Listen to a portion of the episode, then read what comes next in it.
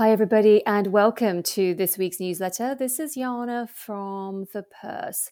So, in this week's newsletter, we spotlight BlockFi's Women X Crypto Survey data in the US, which indicates that one in 10 women invested in crypto as their first investment.